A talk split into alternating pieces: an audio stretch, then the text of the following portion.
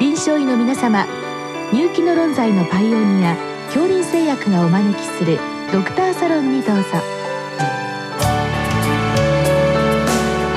今日はお客様に国際医療福祉大学腎泌尿器外科主任教授宮崎淳さんをお招きしております。サロンドクターは防衛医科大学校教授池脇勝則さんです。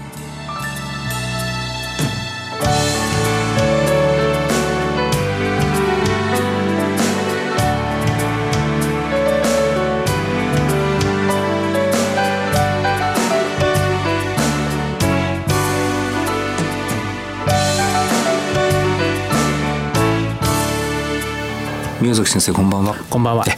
今日はあの高齢者の膀胱がんの質問をいただきました、はい、まあ泌尿器系のがんというと、まあ、前立腺がん、まあ、前立腺がんはがんの中では比較的良性といいますか予後のいいがんですが、は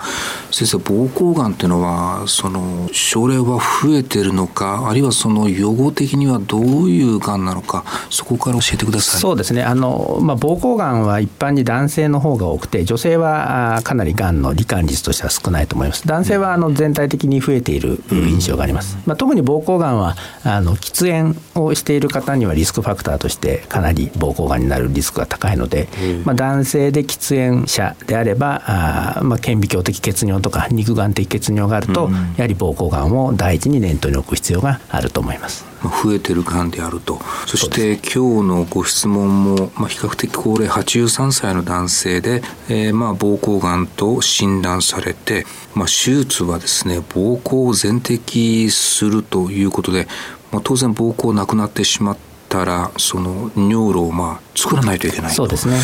まあそれも結構 QOL が下がることになるんだと思うんですけども一方でその膀胱を温存する治療もあると。はいいうことで、これ先生、比較的新しい傾向なんでしょうか？そうですね、あのまあ、現在はアメリカのガイドラインとかヨーロッパのガイドラインでも、あの以前は膀胱全摘術のが標準的で、グローバルスタンダードとされていたんですけれども、最近のガイドラインでは、あやっぱり膀胱温存療法、プリザーベーショントリートメントということで、やはりガイドラインにも載ってきています。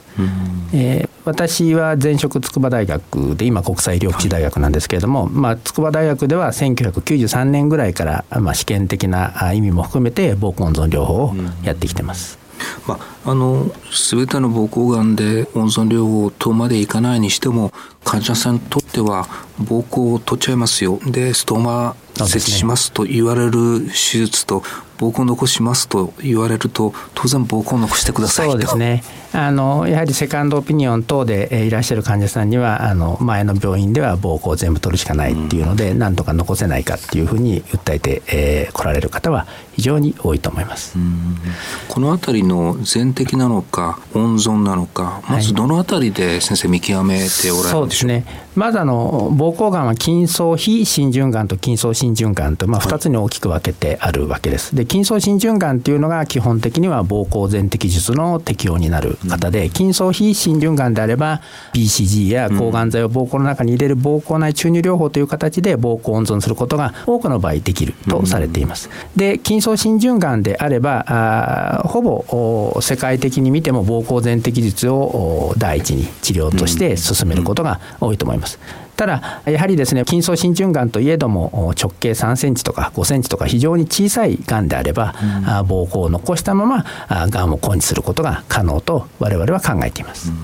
そうすると、えーと、浸潤がんであれば一応膀胱全摘が標準治療である。だからそういうふうに言われた。けれども、まあ、残せないかということで先生方のところに来られて。そうですね。で、まあ、病巣が比較的限局していればそれが使えそうだということなんですね。そうですね。あの膀胱筋層浸潤がんの膀胱がんに対してはですね、うん、えー、まあ3センチあるいは5センチの直径であれば残すことが可能なんですけれども、そのがんがある場所とかによっても影響を受けてきます。例えば前立腺に近いところにあるあるいは前立腺の方にまでがんが浸潤していれば、やはり直径が小さいものであっても全摘せざるを得なかったり、うん、まあ一般に膀胱上皮内がんと言われる筋層には入っていかないんだけれども膀胱の粘膜面をこう張っていくように進んでいく上皮内がんを非常に多くの面で合併している場合はやはり残すのが難しいというふうに考えることもあります。これはあの、まあ、手術で取る範囲をまあ限局する分他のことでがんを叩くという意味では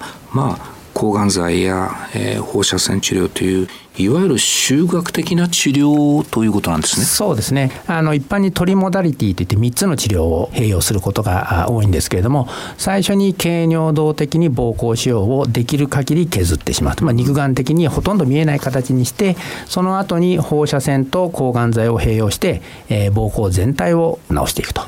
で、えー、さらにその後にですね、一度膀胱がんが本当に消えてるかどうかというのを確認するステップを経るわけですね。そこでもう一度内視鏡的に削ってがんがきれいに消えてるんであればあそのもともとあったがんの場所にもう一回ブースト照射あるいは部分切除などを追加してよりキュアに結びつけていくということになるわけです。今先生のお話聞いてちょっと細かいことで確認したいことがあるんですけれどもがんによっては例えば最初に抗がん剤治療をやってこうがんの病巣をちょっと狭くした後そこを取ると。はいではなくて、まず最初に取っていくということなんですか？そうですね、まずあの診断的意味もありますので、あの筋層浸潤がんであるということである、あるいは上皮内がんがあるのかないのかという診断も含めて、きちんとできるだけ削っていくと、うん、で削った後にですね、放射線と抗がん剤を併用していくというのが、割と膀胱温存療法の一般的な治療になります。うんまあ、放射線に関しては多分骨盤の全焼者、ということになると思うんですけれども、はい。はい、抗がん剤はおそらくそのがんの組織系によって細胞型によってちょっと違うんでしょうか、えーとまあ、日本の行われているいくつかの施設によって少し薬は変わるんですけれども、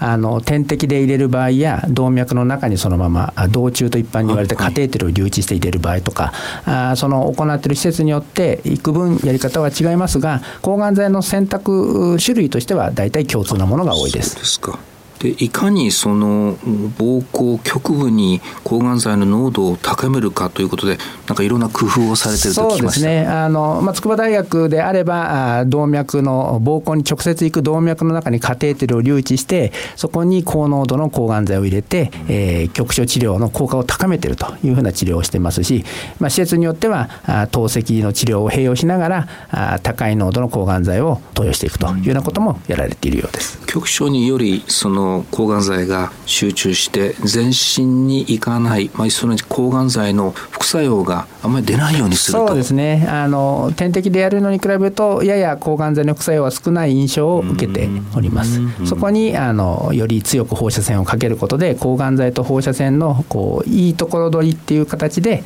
えー、がんを治していくということになると思います。もうすでに、えやり始めて何十年かは先生経ってやっぱそういうこう温存療法というのも進歩してきているんでしょうか？そうですね。あの、まあ、私たちはもう20年近く温存治療をやっているわけです、うん、もう25年ぐらいになるかとも思いますが、うん、あやはり抗がん剤を使うことによる副作用に対する新しい薬もたくさん出ていますし、うん、放射線の照射方法も改善してきています、あの筑波大学であれば最後の照射は陽子線を使ったりしてより、えー、局所に、えー、高い線量を投与することで、えー、がんの根治性を高めたりすることもあります。。まあ、あの今は一般に IMRT って言われてる放射線照射装置もありますので、まあ、同じようなことができますから、まあ、多くの施設で、えー、やろうと思えばあ温存治療はできるようになってると思います。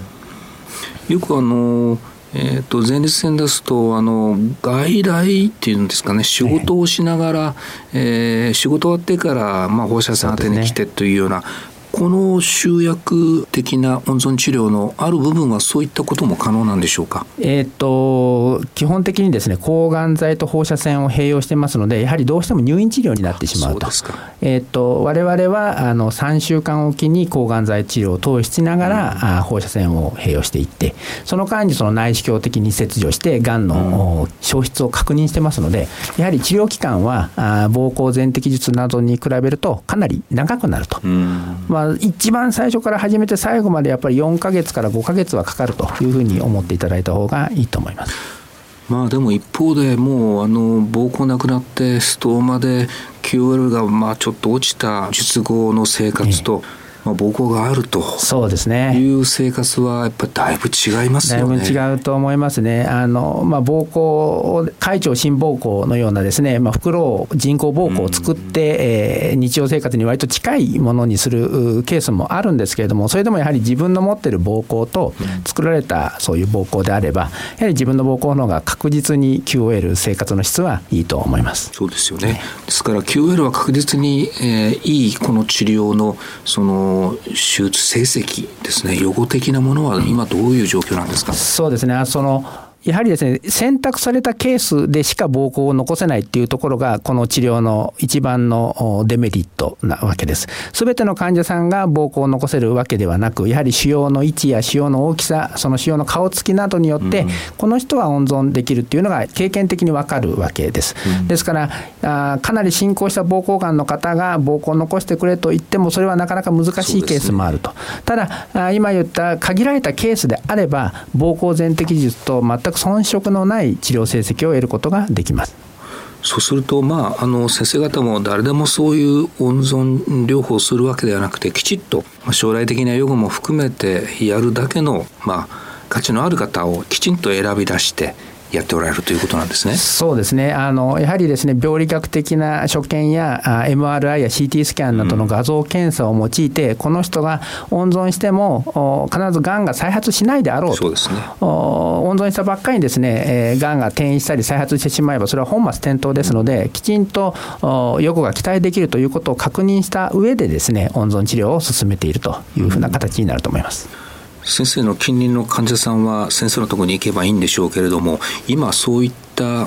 温存療法ですね、はい、日本全国的な普及というところまではどうなんでしょう？てるんでしょうあ、あのまあ、私、前職、筑波大学で、今、国際医療福祉大学成田病院ですので、あのまあ、うちは成田空港から近いですから、ね、まあ、成田空港に来ていただければいいと思います。まあ、東京の方は東京医科歯科大学なんかもやられてます、うん、大阪の人は大阪医大などもやられていますので、まあ、ホームページなんかを見られるとよく書かれていますので、まあ、代表的なのは、まあ、筑波医科歯科と大阪医大と、この3施設が多分日本のトップリードをしていると思いますので、まあ、そういうところに行かれるといいんじゃないかなとは思っております。ありがとうございました。ありがとうございました。